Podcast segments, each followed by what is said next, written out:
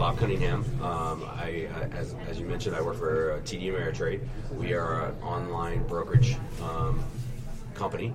And so, financial services, we obviously do a lot of different things for retail customers, but we have a large institutional line of business as well with advisors. Um, so, we have a, a, a couple different ways we go, and those have you know different requirements from a technology stack. It's it's interesting what the advisors need from technology versus what the retail customer needs is sometimes in common, but a lot of times different.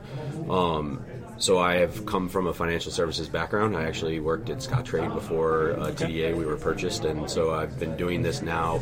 This February will be my 19th or 20th year. I always have to look 19th um, year.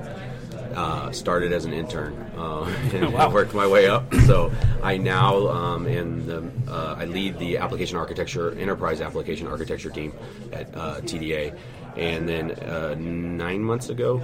Uh, took over, and uh, then we formed. Uh, we decided to go all in with PCF, and we started a program. Um, and I formed uh, the cloud arm. Um, and I, I generically call it cloud. You could have went PCF or whatever, but uh, I decided to go generically cloud because of, you know we have ambitions of taking PCF and hosting it in, in public clouds at some point. Um, but we are kind of starting with on-prem. You know, get our feet wet. Tell us the backstory. So you mentioned you know started with PCF. I think you said about nine nine months ago, six nine months ago.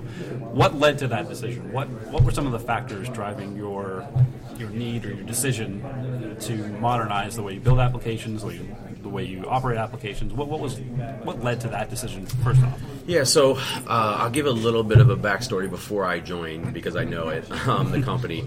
But uh, you know, we had been working with Pivotal through Pivotal Labs, and so there was I'm going to call it a PCF presence, but it was pretty small and minimal, um, just enough to support our our labs engagements. Um, and for those that don't know, that's where you actually go. You sit at a pivotal location. You're totally immersed, and you build some new product, whatever that thing is you're there for. So um, there was a couple starts and stops of doing that with with Pivotal Labs, um, and then I think you know everybody realizes that whether it's public cloud, whether it's agile, whether it's PCF, you all need to find ways, whether it's technology, but it's hopefully more than just technology, um, to accelerate your path to production. Ultimately, you know, s- shrink your cycle time and get get features and products out quicker. Um, hopefully, also better products quicker. Um, so I think I think our leadership realized that PCF was a good potential for that. Um, we also had a com- com- competing product in at the time, so they asked us to do an evaluation. So we did a bake off, and uh, based upon the requirements and the things that we were looking at, um, PCF was the better fit. So the main thing that drove uh, there was a lot of di- things, but the, I'd say the one of the largest things is we had a real focus on developer experience. Right. And so, since that was weighted so heavily in our evaluation criteria, um, it just made PCF a, a, a better choice. And of course, developer experience is, you know, in, in furtherance of the end of, I assume, releasing software faster and giving your customers more functionality, uh, responding to their needs more quickly. Is that was that kind of yeah, part of the part of the goal? for sure. And, and you know, developer experience. You know, if you if you think about the way classic IT works, less service tickets, less wait time, less. You know, ultimately, um, everybody has their own motivation on what drives them to do good work. But generally, developers just want to get product out, right? Right. Um, and that's what gives them the satisfaction. So for their ex- to have their satisfaction scores be high and to have a great experience, they have to be able to do that in a pretty frictionless manner. Um, and that's where PCF automation, um, some of the let's call it DevOps experiences, um, really enable that. Got it. So let's talk about uh, application transformation. So you know, we I think a lot of the attention sometimes gets put on you know net new cloud native applications, which are great and can drive a lot of new business and new uh, new interest from customers and those kinds of things. But in any existing enterprise, you're going to have a lot of legacy applications. Uh, a lot of those are going to be monolithic applications. To be on you know legacy tech stacks. And part of the challenge is well, how do we modernize those applications? Because those are oftentimes the ones that are really bringing in the bulk of the revenue. Talk a little bit about your your approach to application transformation. I thought I was on here for you to give me that answer. if I had it, I would share it with you. Um, although I have heard from a few different uh, a few different customers, and perhaps I can share some insights. But I'd love to hear from you uh, what you were thinking as you kind of started that process.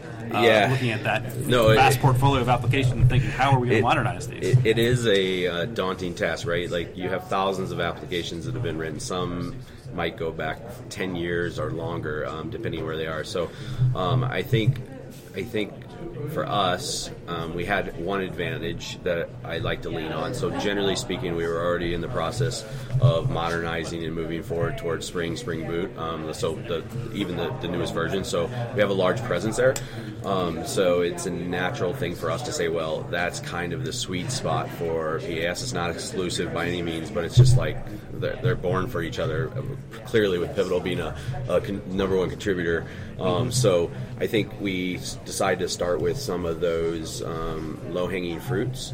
Um, and we worked with some teams and we targeted some that we thought we could be successful with our first engagement with Pivotal. So we, we did do a 10 week, well, a four week engagement um, for a roadmap and then a 10 week engagement with them to work side by side. And um, I had my team, a couple of my members on my team um, went and they actually um, took the role of the developer, not the pivot.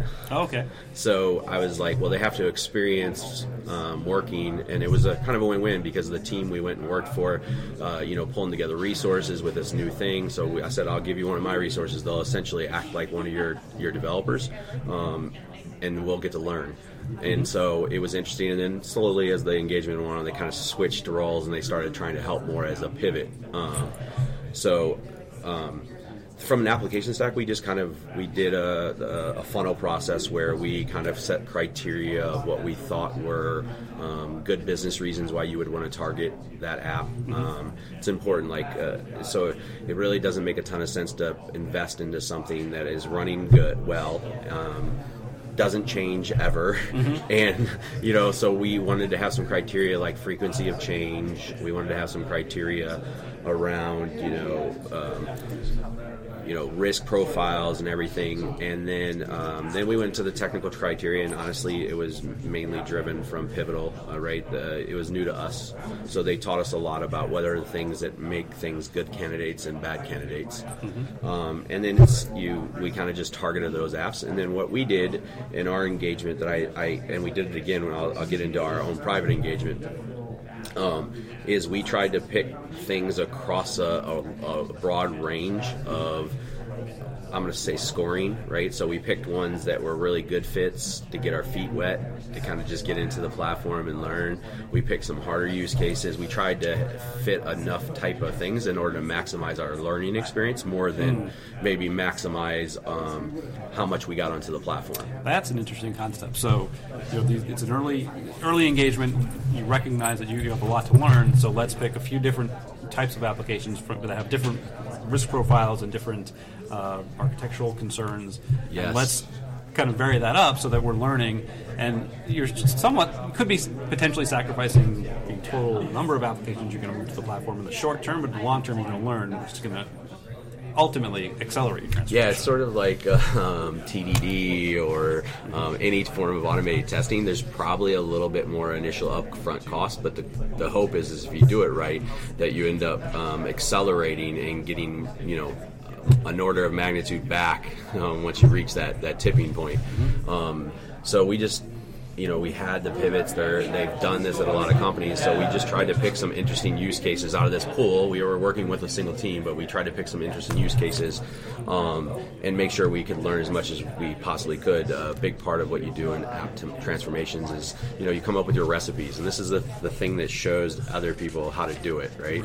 Um, they don't have to. You leave it up to them for their choice, but if, if it's easy and it enables them, they're going to want to follow it. Um, and so we just tried to mm, you know get as much as we could during that 10 week engagement.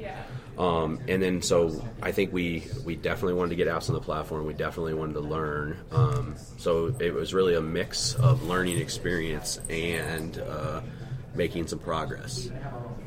Um, and that was ten weeks, and then um, Pivotal moves on, and uh, we are we've successfully just completed our own um, first one. It was just me, uh, the team, as part of our program. We worked with uh, app app devs. Um, and did one without Pivotal. Um, followed a lot of the playbook, right? A big part of the playbook that we haven't mentioned is like OKRs.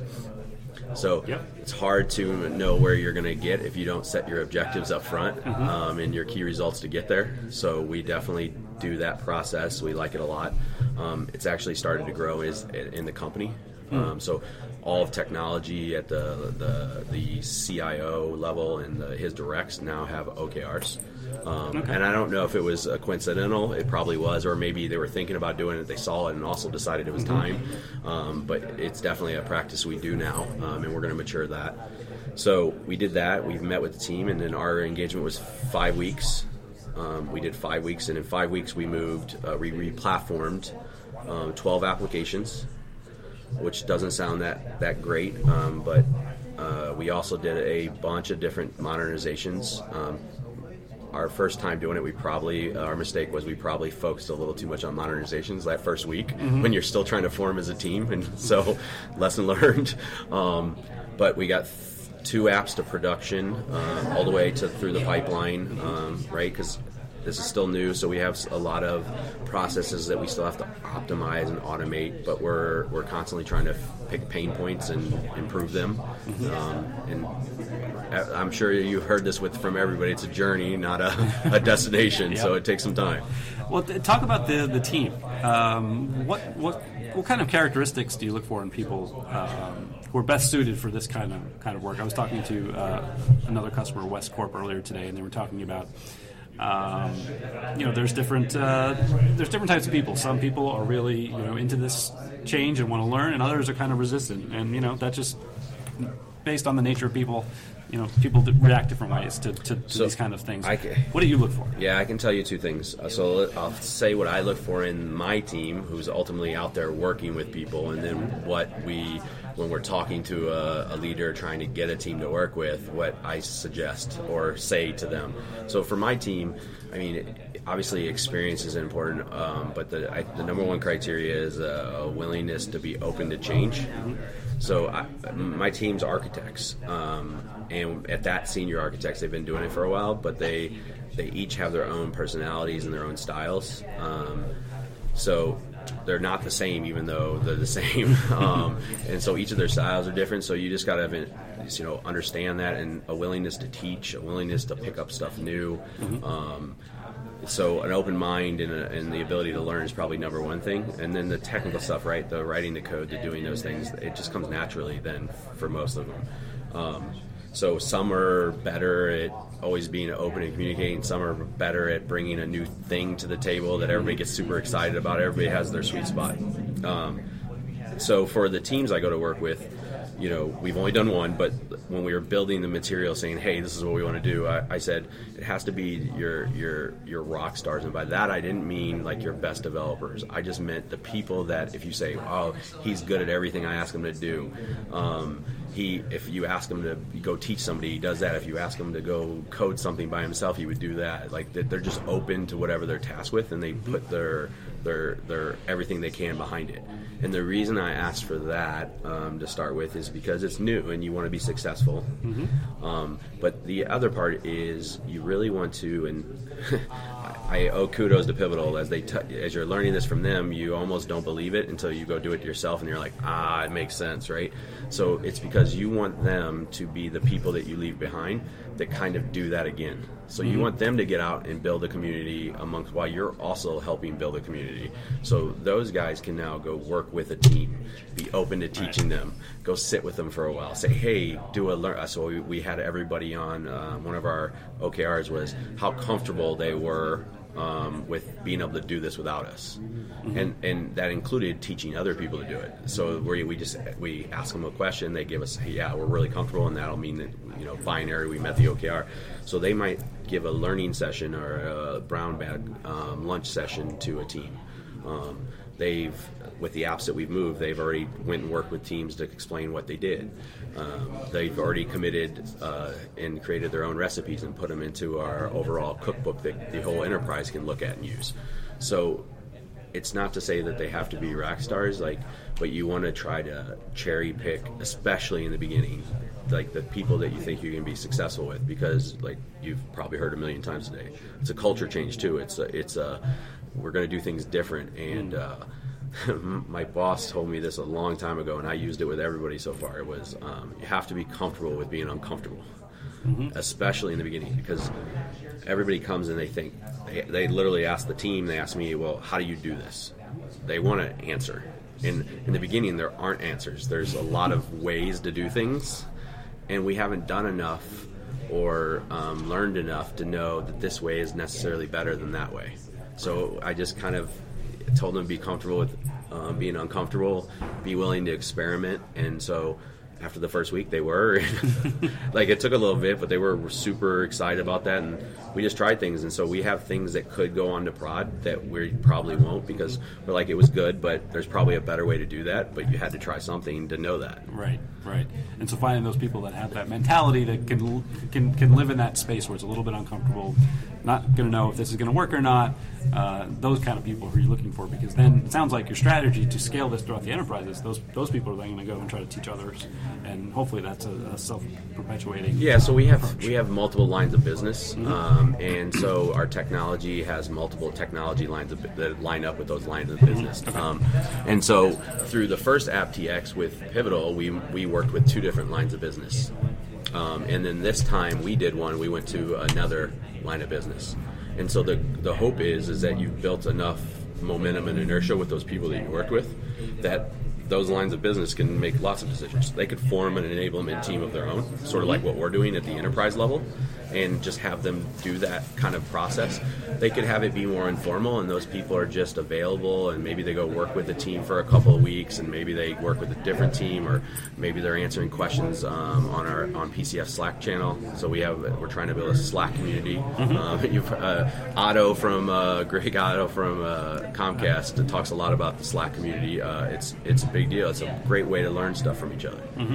Mm-hmm. So it, yeah, the goal, but we don't want to be overly prescriptive either, right? Um, you can't go in and say you got to do something this way, right? That's like the antithesis of what you're trying to do from a technology point of view. So why would you do it from a process point of view? Mm-hmm. So you just kind of say, here's things that I think will work, and just partnerships. Um, you really just got to partner with them and start talking and have a great dialogue, be open and figure it out. I mean, ultimately, all I want for my team to do is um, enable people, whatever that means. Um, so if that's creating reference implementations, great. If it's creating recipes, great. If it's partnering and actually implementing a, a new modernization technique or a new technology, then great. Um, as long as it's helping everybody, mm-hmm. Um, I feel like that's the new style of architecture.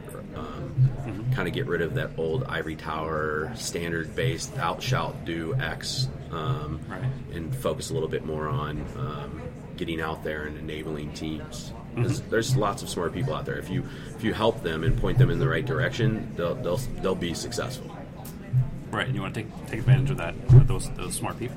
For sure. Got it. Um, so you, we were talking earlier. You mentioned essentially you've got two groups. You've got more of your uh, I guess traditional architecture group, and then you started a cloud group. Tell us a little bit about the structure of the of the organization, how that, how that works, and, and what you were thinking. Um, it doesn't work great.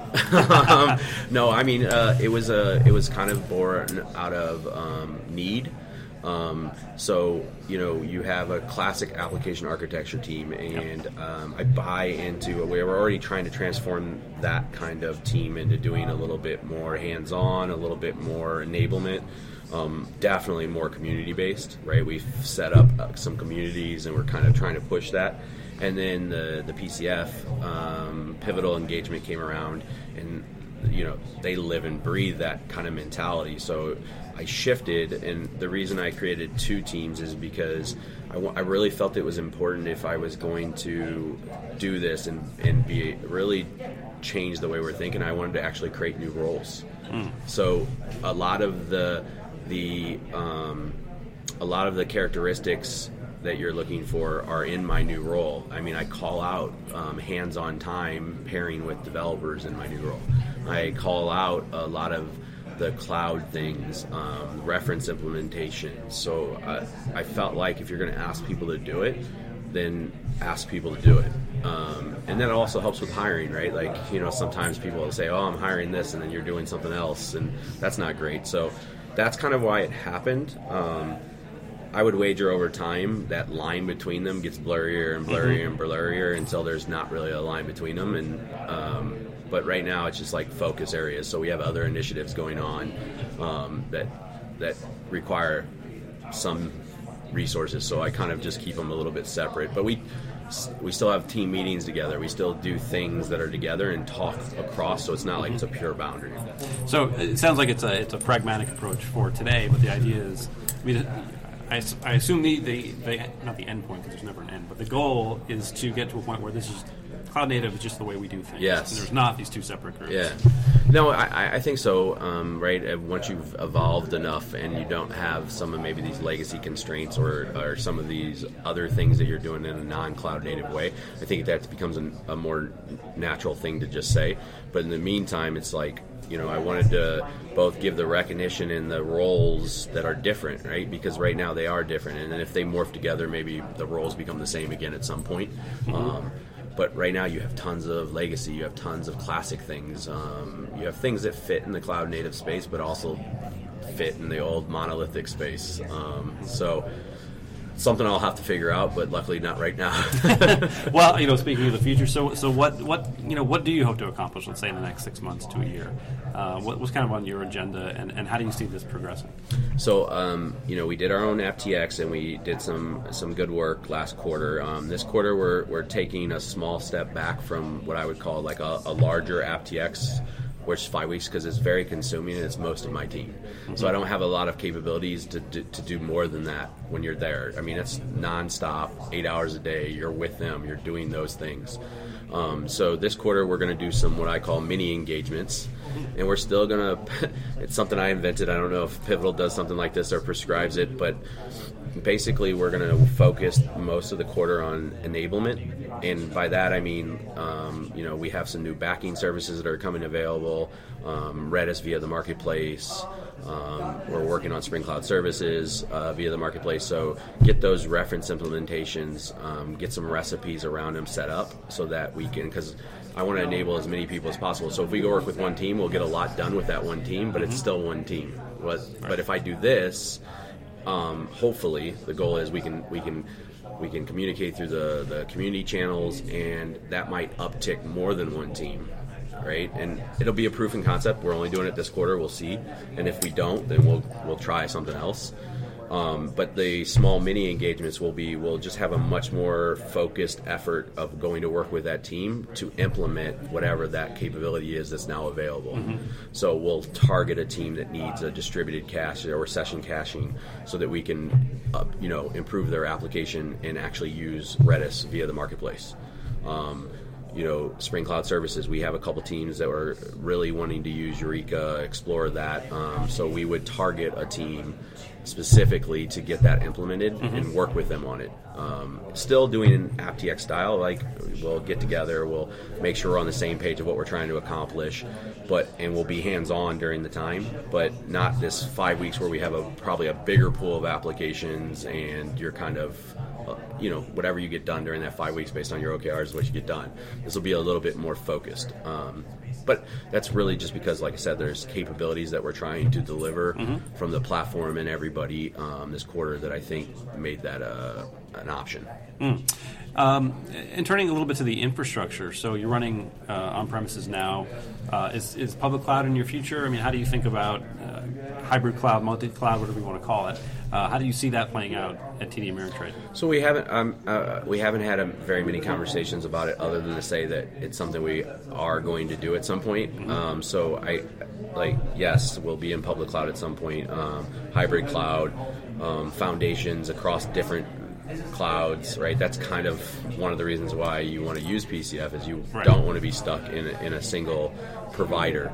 Um, but we haven't really looked into it from a point of view of actually doing it. Um, so we'll be um, at, at the end of fiscal year 19. that'll be you know essentially a year's worth of time we've been doing this and every, a lot of people say well you need like the 18 month windows that special sweet spot of whenever you're uh, the term you guys a lot of people use is the hockey stick starts to go up um, so maybe then you have enough momentum that you can refocus a little bit of your resources towards okay, what does it mean now to get a foundation running in public cloud? What is what has to change from our applications being further apart? Um, those types of things. Um, so I definitely think it's part of the conversation. Just as something the order of magnitude this big is like Right. you have so many things you can Yeah. prioritize and focus on at Yeah, once. but it gives, but PCF gives you that flexibility when you get to that point. For sure. uh, it, it, it'll be a, a lot easier than if you were potentially using. Well, and I'm uh, I was talking to people that are further along the journey here, um, uh, Comcast guys, um, a couple other companies, and so they obviously have foundations running in public cloud. And the thing that excites me most is this that, that how close it gets you to those public cloud services. Right, and so that's the thing about public cloud. Yes, it's nice. I, I get it. Uh, multiple availability zones, and um, you know, being able to run on uh, public infrastructure, public cloud infrastructure, and so on and so forth. But I think the from the developer in me would be it's just it gets you closer to more and more services available, and that if we've done the transformation right, if we have these product teams and we've enabled them and they, you know, they've upskilled and they're doing great things, then well, it might make sense for a team to go do some a service that nobody else is doing, right? Because for their problem, it fits. Right. Um, and some other teams might do something completely different because for their problem it fits. And but you know, it just the world kind of opens up once you've got there. Um, you know, internally there's a lot of conversations like how do you provide those services that only a single team needs, or um, how much is that going to cost to bring in X Y Z for them, or are they going to have to support it on their own? Those types of conversations. So I, I just feel like public cloud. Um, Kind of opens up your world a little bit more too. Cool. Um, so just a couple more questions. Yeah. Very open ended. So you know, if if you could give. Let's say one or two pieces of advice, like the most important lessons you've learned over the, over the last year or so, uh, to our listeners who maybe are where you are, where you were a year ago, they are now. Uh, what would that be? Trust Pivotal. All right, I like that one. I, I say that jokingly because uh, we uh, question them constantly. Like, why don't you just tell us what the OKR should be? You've done this 50 times. Why don't you this? And um, like after doing it, I get it now. But you have to. So just let it kind of ride out. Don't don't set unrealistic expectations. Um, start small. Uh, I don't know, like I don't know that we have or haven't done this well, but I can just tell you, I, it's something pivotal preached, and it's something I hear the people that are the most successful. I feel like done, they did, did that well. Is just start with a team or two that are good, and build those capabilities. The platform is great. Pivotal uh, PCF is awesome, but it still doesn't come done. Right? There's still work to do. Absolutely. so, like, uh, you have to do things that are specific to your environment, your specific problems. The platform engineers, um, they have to upskill their, themselves in the things that are doing differently. Um, the app dev teams have new ways to think of things. Um, so, there's just a lot of things going on. So, if you start small, start with a couple teams, um, really start upticking, showing some value right? Once you start showing value, getting everybody else to want to take advantage of that value is probably the easy part. So I, I I would definitely suggest um, starting small, um, and then I think uh, this is probably hard for everybody, um, and I definitely preach it, but struggle with it. Is being you know open to that, um, being comfortable with being uncomfortable. Um, like as an architect, and you know, let's call it classic architect. Like you want to have the answers. You want to you want to make sure that the thing you're doing you're doing right and that it's going to work for everybody. But I, you just can't think of that way. If you're really trying to achieve the agility that transformation promises then you have to let go of some of that because not every answer fits everybody. Um, and it really is about shifting left and, and empowering teams to be able to do more and control more of their own destiny. So to do that takes a lot of trust and a willingness to try something and if it doesn't work be like okay we failed and try something different. Right. um, so that's that's probably the one that I say it a lot, but I'm still the most uncomfortable with sometimes. But you know, everybody has to grow too. Absolutely. Uh, and last question. So we're here at CF Summit. Yes. Um, talk about the community and, and how that is important to what you guys are doing, and, and perhaps learning from from your uh, you know your colleagues at different companies. Uh, you know how important is that open source community to, to the to the development of, of your platform and your trans- transformation? Yeah, I mean, there's two aspects of it. There's the open source aspect of it, and um, you, we've heard you know multiple people speak that once they've accepted it and they they ultimately bought into it, it really accelerated them. It, it opened up their world. Um, that's one side, and I guess you could argue that it's part of the two sides of the same coin. That to me, just community without open source, like just community, all right? Um, we're very focused on just community. Um, not that we don't use open source products, we do, but we're early in our journey. We're definitely not um, highly contributing to anything or creating our own yet, right? Um, so we're more focused on just community, and like to me, that's just like bringing the the human factor back in. Like it became sort of factory for a while in IT, and like you know, there's a bunch of boundaries, and this team does this, and this team does that, and like you forgot that we're all humans, and so it's like getting everybody to help each other, and um, so people can ask questions on the community channel. And yes, my team can answer them more often than not, or go do some research and find the answer. But it's awesome whenever uh, someone else answers that question because like that gives them some satisfaction. They they knew something and they've already experienced it, and they helped someone else out. So bringing that human factor back um, is a big part of the community. Um, I don't I don't know if it's coincidental, but we had that um, keynote where they were talking about empathy. Maybe that's Yep. part of it too. Yeah. is the human factor empathy in my mind. So I think that that's a big part of it um, as well. Um, what else? So the other thing about community is a numbers game in my sense. In, in a sense, like I think I think of it. Maybe I'm the only one, but I, I hope people agree with me. Is the open source community and even the what I was calling the regular community? It's a numbers game. Um, so if you have a team of four developers or five developers and they're trying to solve a problem, they might solve it perfect. They might come up with the, the most elegant solution. But if you open that up to uh, 5,000 people, well, what are your odds that you're going to get something that fits, right? And yes, you'll have a lot of strong opinions, but ultimately you're just absorbing information. You don't have to do anything. Um, the open source community, I, I think about a lot like that in a numbers game. So yeah, we could build a framework that does X with our architecture team, and there's six of us or eight of us, and we're doing a great job. And we're helping, um, we're helping the rest of the developers. But if, like a couple people mentioned, that we innersource that, well, now we could have a developer contribute something that we didn't even think about, and now that maybe unlocks a bunch of other things. So it's like that's the kind of a- the aspect I like just bringing different perspectives, making it a safe space to talk or experiment, and just see what great things come out of it. Absolutely. I think that's a great great place to end on. Awesome. Bob, thanks so much. This has been great. I'm sure our listeners to really enjoy it. All right, appreciate it. Thank All you very right, much. thanks.